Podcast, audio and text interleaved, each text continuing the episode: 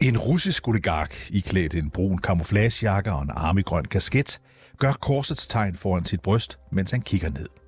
Han fortæller til et kamera, at der foran ham ligger line af Wagner-soldater, der har mistet livet ved frontlinjen i Østukraine.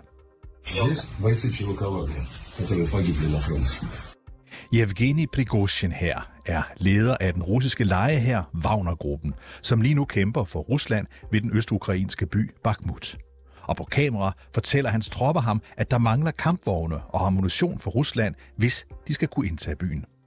Нам не хватает техники, БМП-3 и снарядов сотки не хватает, чтобы нам бо- быстрее, увереннее двигаться по Артемовску. Du lytter til Konfliktzonen, hvor vi i dag ser nærmere på Yevgeni Prigozhin, lejeherslederen, der nu selv er taget til fronten, hvor han går rundt og kritiserer byråkratiet i Rusland. Vi spørger, hvad hans rolle er blevet i krigen i Ukraine, og om hans voldsomme kritik er udtryk for en intern splid i de øverste rækker i Rusland. Mit navn er David Træs. Velkommen til Konfliktzonen.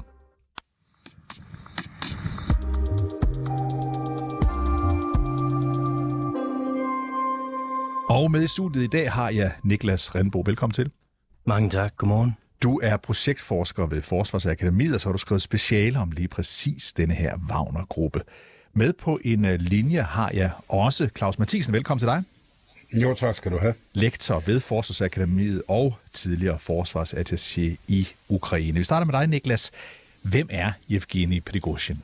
Jamen, Prigozhin er, som du sagde, øh, ejeren af den her berygtede øh, Wagner-gruppe. I Rusland der er han en, en forretningsmand, der øh, byder ind på en masse øh, offentlige udbud, og i udlandet er han så kendt for øh, Wagner-gruppen, og også for de her troldefarme, vi kender fra det amerikanske præsidentvalg og øh, Brexit-valget i 2016. Altså disse trolde her var han øh, instigator til.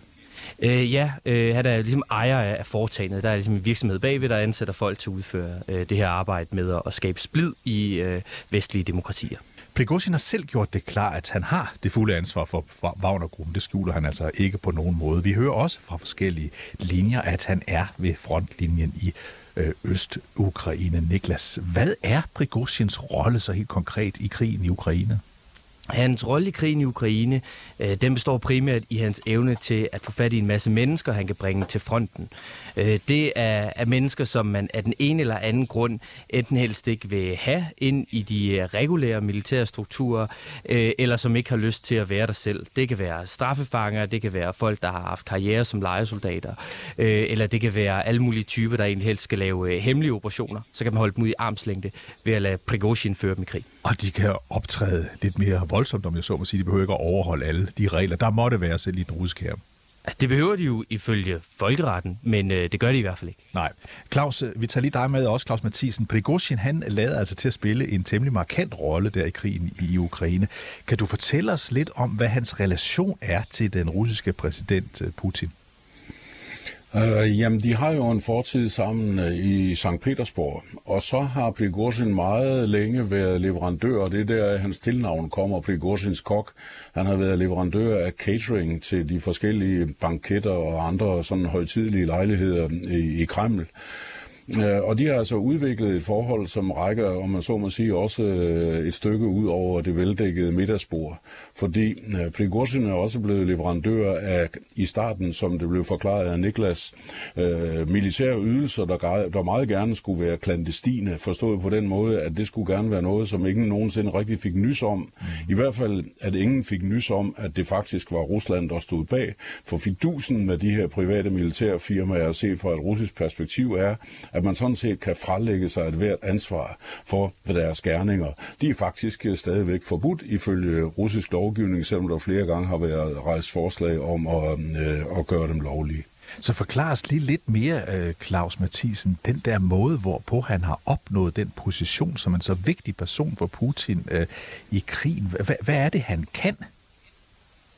Jeg tror, at han faktisk har leveret varen, når man så må sige, og det er jo altid populært, at når man betaler for noget, for det skal man huske, at det her det er jo en leje her, der bliver betalt dyrt for deres øh, ydelser, at når man så leverer en eller anden vare, så, så, så er den også, som den skal være. Og jeg tror sådan set, at den øverste politiske ledelse for det her, det er ofte ikke kun militære operationer, det er operationer på strategisk niveau, hvor politikken spiller en vigtig rolle. Der har man været godt tilfreds med, hvad for eksempel øh, Wagner-gruppen har præsteret øh, i steder som Sydamerika, Venezuela, i Afrika, forskellige steder. Og selvfølgelig øh, ikke mindst på det seneste også i Syrien, men i Syrien har Wagner-gruppen nok fået en mere og mere sådan hardcore militær rolle, hvilket også har præget, som Niklas var inde på, måden man har rekrutteret til den på. For oprindeligt var det tidligere Spetsnaz eller specialoperationsofficerer med erfaring fra deres operationer, som man primært ville have. Øh, men nu har man altså gået meget bredere ud og sågar også rekrutteret for fængsler. Og så virker det til, det kan man vist roligt sige, at øh, Prigozhin han er i færd med at iscenesætte sig selv og Wagner-gruppen som krigens sande russiske øh, patrioter. Han har angiveligt også sagt til sine tropper, om jeg så må sige, jeg citerer, når vi besejrer vores interne byråkrati og korruption, så kan vi be- besejre ukrainerne og NATO. Problemet lige nu er, at byråkraterne og dem, der er involveret i korruption, ikke vil lytte til os, for her til nytår drikker de alle champagne, sagde Prigozhin altså angiveligt forleden dag Niklas Renbo. Hvad er det for en kritik, Prigozhin her han retter mod den øverste militærledelse i Rusland? Jamen det er dybest set en, en klassisk kritik om, at, øh, at de, er, de er nogle pamper, de er nogle øh, fedladende byråkrater, der sidder og, øh, og hygger sig med deres slips, øh, og jakkesæt tilbage i, øh, i Moskva og Petersborg, mens øh, han og hans folk, de er ude på frontlinjen. Han, han iklæder sig sådan øh, typisk lidt øh, camouflagetøj i de videoer og billeder af ham, vi ser lidt for tiden. Mm. Og, øh, og, og så er det hans folk, der øh, simpelthen øh, stormer i, i dynger ind mod fjenden og, og tager enorme tabstal.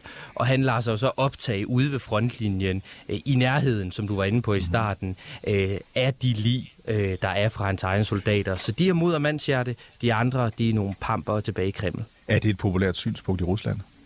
Øh, det er et klassisk synspunkt, som også Putin selv i, på sin vis har brugt, øh, da, da han i nullerne skulle øh, for alvor konsolidere sin magt i Rusland. Det gør både, at de øverste lag, altså hos Putin, kan spille dem under ham ud mod hinanden, og så gør det, at man kan sige, at der er dem, der vil føre Rusland frem med hård hånd, men de bliver altså nødt til at agere i et døn af byråkrati og øh, pamperi, som de skal prøve at skære fra, så det kan give en undskyldning for, at man ikke opnår de resultater, man gerne vil, når man ejer i det offentlige og i det militære i Rusland.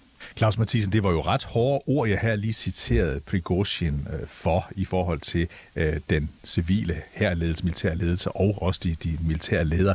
Men, men, men Claus, har han egentlig ret i sin kritik? Det synes jeg, øh, man kan sige med, med stor sikkerhed, at han har. Øh, fordi øh, russerne har jo været i gang med at lave militærreformer lige siden Georgienkrigen i sommeren 2008. Og det er der hældt ganske, ganske betydelige beløb i. Vi taler om tusindvis af milliarder af kroner, der er hældt i det. Og tydeligvis har man regnet med, at det betød, at da man invaderede Ukraine i februar, der havde man en tip-top moderne her, der kunne ordne det lille problem i løbet af nogle dage, måske et par uger, hvis det blev rigtig øh, hektisk.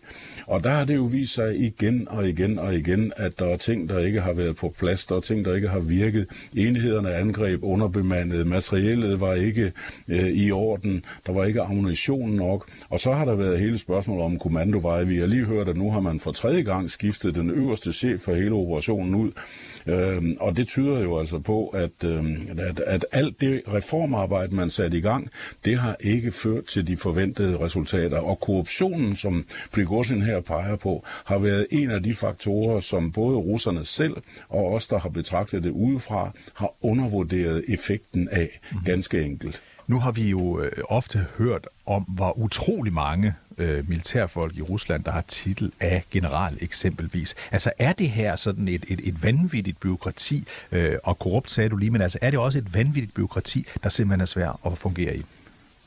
Øh, det kunne det sagtens være. Nu skal man sige, at hvis russerne har en her på omkring en million mand, så plejer man at sige, at en promille cirka af det militære øh, personel øh, kan være generaler. Og det betyder jo så, at et antal op imod 1000 generaler er sådan set ikke i andelsbetragtningen usædvanligt. Og det passer nok meget godt. Så der er mange generaler og admiraler i, den russiske, i, det, i det russiske militær.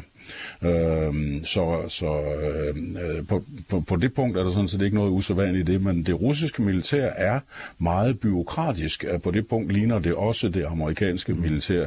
Øh, og øh, så, så, samtidig med, at det er byråkratisk, så er der altså også til synligheden en vis tradition for at udnytte byråkratiet til at skabe nogle smuthuller, hvor forskellige finansielle transaktioner alligevel kan lade sig gøre til fordel for dem, der, om man så må sige, er involveret i det og gerne vil have noget i egne lommer.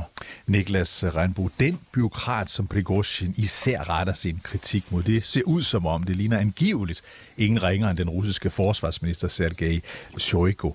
Hvorfor har han et særligt problem med forsvarsministeren?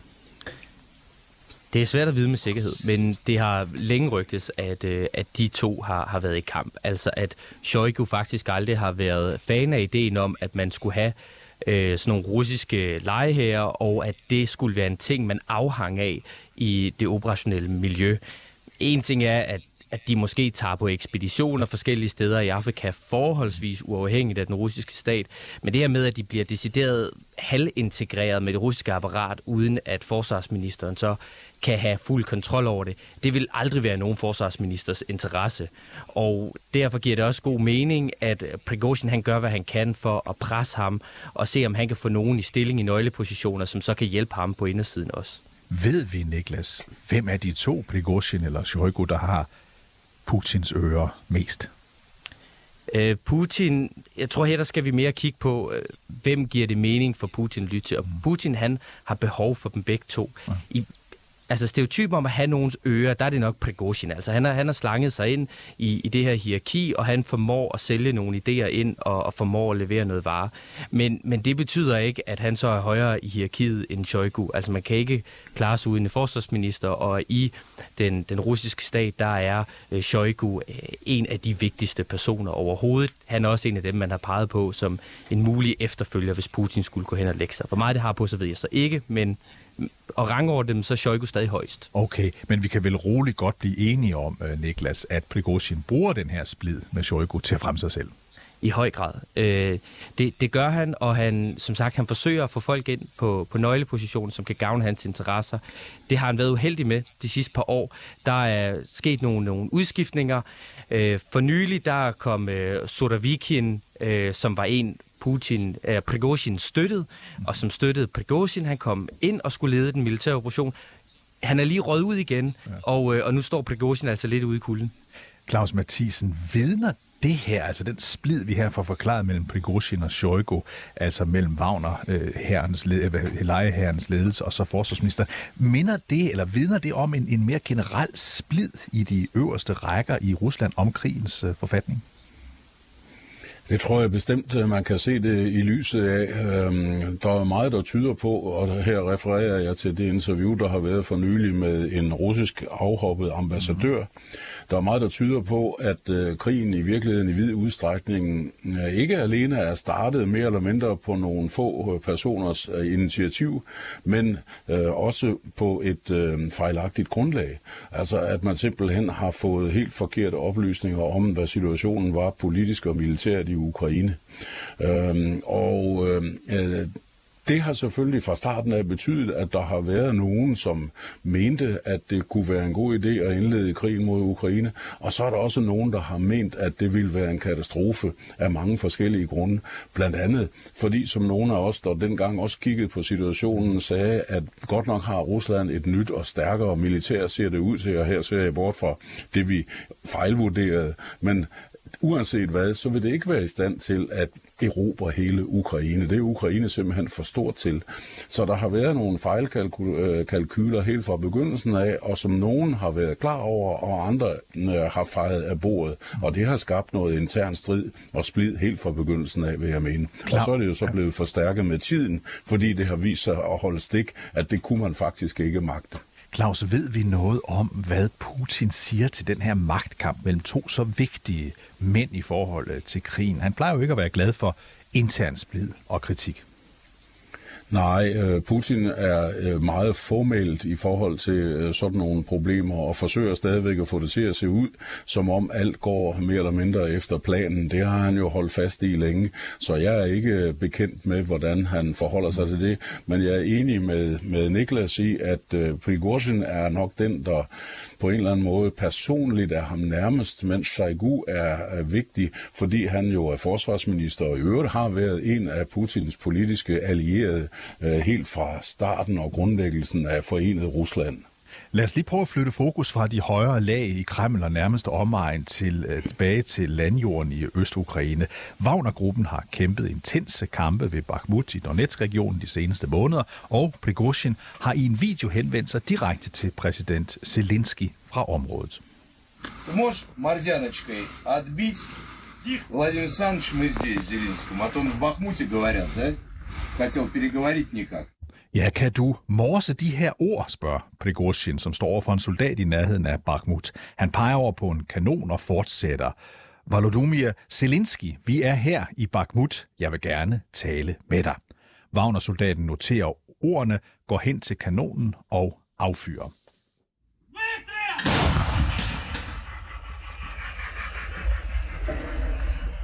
Ja, nu vagner gruppen så rykket yderligere frem i området og hævder, de har indtaget saltminebyen Soledar efter lange kampe.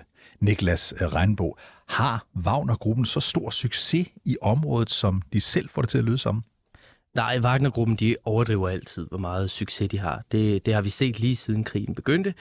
Lige så snart de begynder på at indtage en by eller en landsby, så påstår de, at de har indtaget en by eller en landsby. Men øh, i går og i forgårs, der så man kampe, der gik fra, fra udkanten af Solidar og så helt ind i midten af Solidar. Og der så man, at øh, Prigozhin, han lagde billeder op, hvor han var nede i nogle mineskakter, og det gjorde han for at vise, at han havde fået det i Solidar, han gerne ville have, nemlig saltminerne under Solidar. Så han har fået noget, men ikke så meget, som han praler med.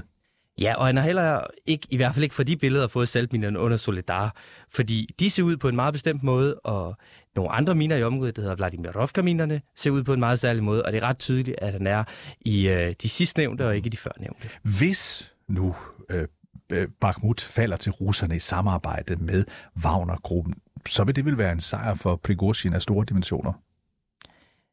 Ja, det vil være en stor sejr for Prigozhin, hvis det lykkes.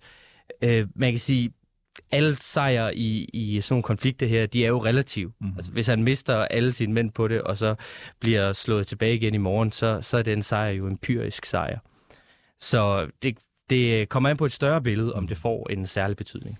Claus Mathisen, vi hørte her i begyndelsen af vores udsendelse, at Wagner-soldaterne klager over, at der mangler kampvogne og øh, ammunition. Tror du, at øh, de, altså Wagner-soldaterne, kan holde stand mod ukrainerne på sigt? Uh, jeg tror, at uh, som det har set ud de sidste mange måneder, i virkeligheden siden august, så ser det mere ud den anden vej, at ukrainerne faktisk har været i stand til rigtig lang tid at holde stand imod Wagner-gruppen. Mm-hmm. Uh, og jeg er enig med Niklas i, at uh, det er uh, i virkeligheden endnu ikke helt givet, hvor meget af Solidar, der er faldet til Wagner-gruppen. Uh, om de er tæt på Bakhmut, og eventuelt en erobring af Bakhmut, hvad der ikke er noget, der tyder på. Men samlet set, som Nikolas også siger, så er det i, i overordnet perspektiv småtingsafdelingen, vi taler om her. Det er små taktiske sejre, og det er rigtigt, at dem vil Prigozhin forsøge at slå op, som om, at nu har han nærmest vundet hele krigen, men det er ikke tilfældet. Må Putin alligevel på grund af den måde, som krigen i Ukraine udvikler sig meget lidt gunstigt set fra hans synspunkt på, bliver han så nødt til at opprioritere sin støtte til Prigozhin og, og Wagner-gruppen? Det vil han øh, givetvis gøre, fordi nu har han jo ligesom sagt af øh, og, og valgt at og, og lade Wagner-gruppen operere i Ukraine. Øh, så han bliver øh, nødt til at fortsætte med det, fordi han har brug for hvad som helst, der kan levere et resultat. For hjemad til, så ser det efterhånden dårligere og dårligere ud, at der bliver offret umådelige summer og menneskeliv i stort antal, en masse materiel uden at man rent faktisk endnu har nærmet sig bare de aller øh, første spinkle strategiske mål, russerne satte sig med invasionen. Man har jo ikke kontrol over Ukraine, man har ikke engang kontrol over øh, Novorossiya, man har ikke engang kontrol over de fire regioner, som man stemte ind i den russiske federation i slutningen af september. Niklas Randbo har øh, Prigozhin og Wagner-gruppen, for lige at holde os ved dem, har de på en eller anden måde gjort sig uundværlige for Rusland og øh, præsident Putin? Ja, det er der meget, der tyder på. Der, fordi vi kender eksempler på, at man til synlædende har prøvet at gøre dem undværlige. Mm-hmm. I starten, helt i starten af konflikten, var de ikke helt kommet med endnu. Man forsøgte at opstille nogle andre, altså nogle frivillige øh, bataljoner, på sådan en lidt øh, legehersagtig måde. Senere har man prøvet at lave noget ændring i lovgivningen, så det har været nemmere at rekruttere folk udenlands, og så belønne dem ved at give dem russisk statsborgerskab, hvis de kæmpede i kampen. Mm. Og øh, man har prøvet at give straffrihed. Det er også muligt for de regulære russiske styrker at rekruttere fanger. Men ingen af de her initiativer er det rigtig lykkedes for dem at søsætte. Mm. Hvorimod Prigozhin, han kører og kører og kører bare med de her initiativer og sender masser til fronten. Han kan åbenbart opstille de organisatoriske strukturer, der gør det muligt for ham at skabe de her lommer, hvor han siger, her er mine mænd, mm. og dem sender jeg ind på det her sted. Øh, også selvom der er masser af kaos i det. Claus Mathisen, lige her til sidst og ganske kort. Når man følger, mm-hmm. når man følger krigen her på de seneste dage, uger, så har det været som om, man ser sådan overskrifter, hist og pist. Nu går det lidt bedre for Rusland, efter at vi længe har sagt, nu gik det ret godt for, for Ukraine. Kan du lige gøre os klar på det til sidst? Går det bedre for Rusland lige nu, eller er det småtingsafdelingen, som du sagde før? Jeg vil mene, det er småtingsafdelingen. Krigen er af mange grunde lige nu ganske stillestående. Været gør noget, føret gør noget, og det, at ukrainerne øh, ikke øh, har materiel på nuværende tidspunkt til at lave en større offensiv, gør også, at det øh, kommer nok heller ikke til at ske. Så jeg tror, vi kommer til at overvære en vis stillestående, i hvert fald frem til måske øh, marts-april. Tusind tak, som altid, fordi du var med, Claus Mathisen, altså lektor ved Forsvarsakademiet og tidligere forsvarsattaché i Ukraine. Også tak til dig, Niklas Randbo, altså for projektforsker ved Forsvarsakademiet og ekspert i netop den her Wagner-gruppe, vi har talt om. Tak fordi I var med. Mange tak. Selv tak.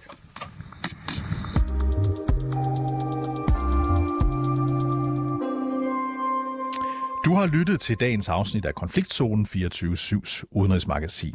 Mit navn er David Træs. Holdet bag programmet er Christine Randa og Sofie Ørts. Du kan lytte til programmet direkte, det kan du mandag til torsdag fra kl. 8 til kl. 8.30, men du kan selvfølgelig som altid også finde programmet der, hvor du finder dine podcasts. thank you